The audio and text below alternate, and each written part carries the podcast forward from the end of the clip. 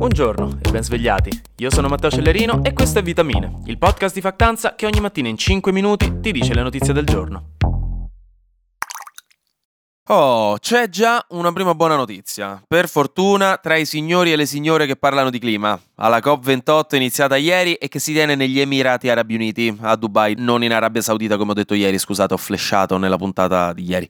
COP28 a Dubai, Emirati Arabi Uniti. Comunque grandi produttori ed esportatori di petrolio, insomma, sfortunatamente il discorso che ho fatto ieri non cambia troppo rispetto eh, alla realtà. Dicevo, alla COP28 hanno ripreso subito quanto lasciato in sospeso alla COP27 dell'anno scorso e infatti al primo giorno hanno raggiunto un accordo in effetti abbastanza promettente e positivo sul famigerato fondo loss and damage, un fondo fatto apposta dai paesi più industrializzati dove diciamo che inseriscono monete per pulirsi la coscienza per le perdite e i danni ambientali, quindi proprio i loss and damage causati dal cambiamento climatico. Un fondo da milioni di dollari, anche se le necessità richiederebbero miliardi, stando alle statistiche, da distribuire ai paesi più vulnerabili e che già sono stati più danneggiati da una crisi climatica che non hanno nemmeno causato loro, no? Basti pensare pensare allo scioglimento dei ghiacciai, all'acidificazione degli oceani, all'innalzamento del livello dei mari, vi ho parlato settimane fa di Tuvalu, insomma. Nello specifico, alla COP27 questo fondo era stato teorizzato, mettiamolo così, era stato progettato, hanno detto vabbè dai, se, se può dire, forse esiste. Ieri lo hanno reso operativo con Emirati Arabi Uniti e Germania che hanno promesso 100 milioni di dollari ciascuno, 125 milioni di dollari arriveranno dal resto dell'Europa, 75 dal Regno Unito, 24,5 dagli Stati Uniti e 10 dal Giappone, per un totale per ora di 429 milioni. Quello dell'Oss and Damage è un fondo che viene chiesto a gran voce dagli attivisti per bilanciare le ingiustizie climatiche dei paesi più sviluppati. E non è una cosa semplice perché i paesi più colpevoli sono decisamente restii a pagare per le loro colpe, perché da un punto di vista diplomatico significa concedere molto in termini economici, ma anche ammettere di avere un debito enorme, soprattutto morale, con praticamente tutto il mondo. Però quello di ieri è comunque un inizio decisamente promettente per questa COP. Già che parliamo di esteri, sembra che la tregua tra Hamas e Israele non sia durata, o cioè è durata una settimanella con un po' di persone liberate, per fortuna, ma non durerà per altri sette giorni, mettiamola così. Questo perché la tregua tregua aveva come deadline le 6 di stamattina, poco fa, ma non si è riuscito a trovare l'accordo per altre liberazioni di ostaggi. Inoltre, e questo in caso sarebbe decisamente un motivo, l'esercito israeliano ha detto che Hamas avrebbe ricominciato a lanciare missili poco prima della fine della tregua, quindi insomma stamattina presto presto. Hamas avrebbe lanciato un missile intercettato da Israele, però eh, quindi insomma Israele ha detto mmm, non mi è piaciuta questa mossa, quindi hanno ripreso a combattere. Infine, Avete presente che nei film americani a New York, sempre, tipo Spider-Man o chi per lui ascolta la radio della polizia per rimanere informato sui crimini e intervenire dove c'è bisogno, perché no, o sei Batman che hai delle telecamere ovunque, o sei Xi Jinping che ha delle telecamere ovunque, oppure che altro fai? Comunque, è un tropos narrativo molto comune che deriva da una tradizione tipicamente newyorkese durata un secolo, per cui la polizia comunica su frequenze radio pubbliche, ascoltabili da tutti, sia dalle persone normali che anche per esempio dai giornalisti che gli può essere utile. Ecco, ora hanno annunciato che cripteranno il segnale, cioè lo renderanno privato e nascosto a tutti gli altri entro dicembre 2024.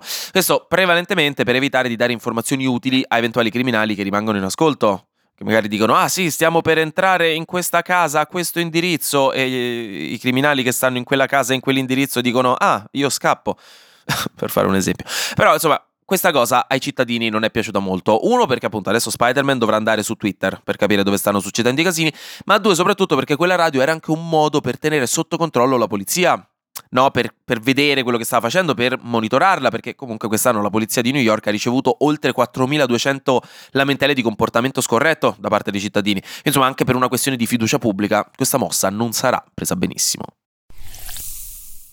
Lato mondo LGBTQIA, c'è una buona e una cattiva notizia. Partiamo dalla cattiva, chiaramente. La cattiva è che la Russia è riuscita a distinguersi pure stavolta, perché ha reso illegali, proprio bandito, denominati criminali, i movimenti LGBTQIA internazionali.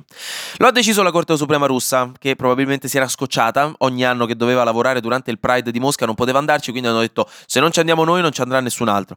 No, scherzi a parte, c'è un forte sentimento omofobo nel paese in questo periodo che è peggiorato con la guerra, diciamo diciamo, si è diventati molto più conservatori in Russia in quest'ultimo periodo e diciamo, questo movimento omofobo, questo sentimento omofobo è decisamente supportato da Putin. Quindi già la vita della comunità queer in Russia è difficilissima, con molti abusi e repressione. Adesso questa sentenza della Corte, che denuncia come estremisti questi movimenti attivisti internazionali e che utilizza un fraseggio molto generico, quindi adattabile in base alle necessità, potrebbe portare a una persecuzione ancora più facile e intensa verso le persone della comunità, la comunità LGBTQIA+, con pene detentive molto più lunghe.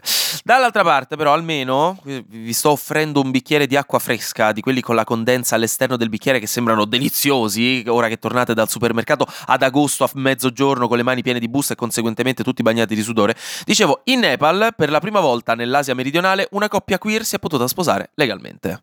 Piccioncini, un uomo e una donna trans hanno finalmente potuto registrare il loro matrimonio, avvenuto con un rito religioso sei anni fa, che in assenza di leggi apposite ha costretto la Corte Suprema a intervenire, che però gli ha dato ragione, come giusto che sia. Quindi insomma, bene, hanno aperto una strada che potrà accogliere calorosamente molte altre persone dopo di loro. Si spera. Invece in Italia c'è stata della diatriba, della polemica storico-etimologico-turistico-diplomatica. Perché giorni fa è arrivata la notizia che Cervinia, il famosissimo posto sciistico dove ogni anno va sempre Andrea, quel vostro amico che compra l'acqua panna e non chiede mai qual è il vino che costa di meno al ristorante, dicevo Cervinia, che appunto è una meta turistica italiana famosissima nel mondo, avrebbe cambiato nome. Questa era la notizia. Niente più riferimenti ai cervidi, alle corna, ai boschi, si voleva tornare al nome antico francese, Le Proil.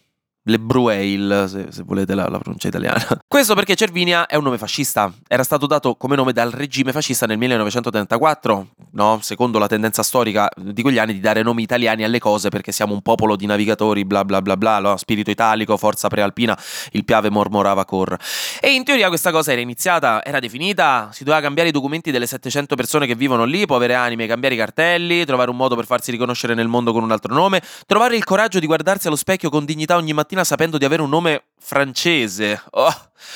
Però poi a quanto pare hanno deciso di no. Prevalentemente per le polemiche alzate su questo cambio, che non è piaciuto quasi a nessuno, che sono arrivate anche a livello politico, il presidente della Val d'Aosta ha incontrato la sindaca di Val Tournanche, che è il comune di cui fa parte Cervinia, Elisa Cicco, e hanno deciso di tornare indietro, di iniziare un altro iter per recuperare la doppia nomenclatura, perché prima non è che si chiamava solo Cervinia, comunque era Le Poil Cervinia, nome doppio. Quindi niente, la notizia è che non c'è notizia qua. Tutto è cambiato per far sì che nulla cambiasse. Come sempre, niente nuove, buone nuove.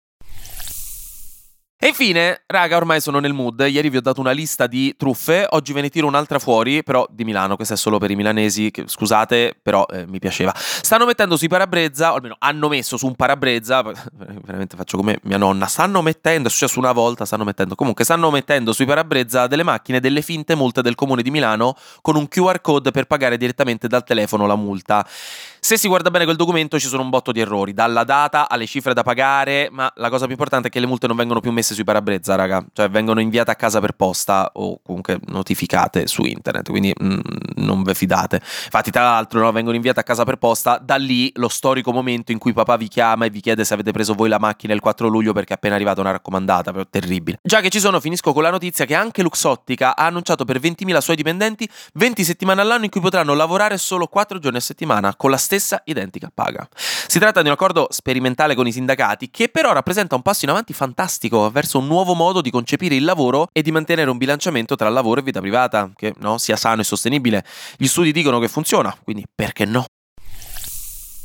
Anche oggi grazie per aver ascoltato Vitamine. Noi ci sentiamo lunedì, perché sarà successo di sicuro qualcosa di nuovo e io avrò ancora qualcos'altro da dirvi. Buona giornata e godetevi il weekend.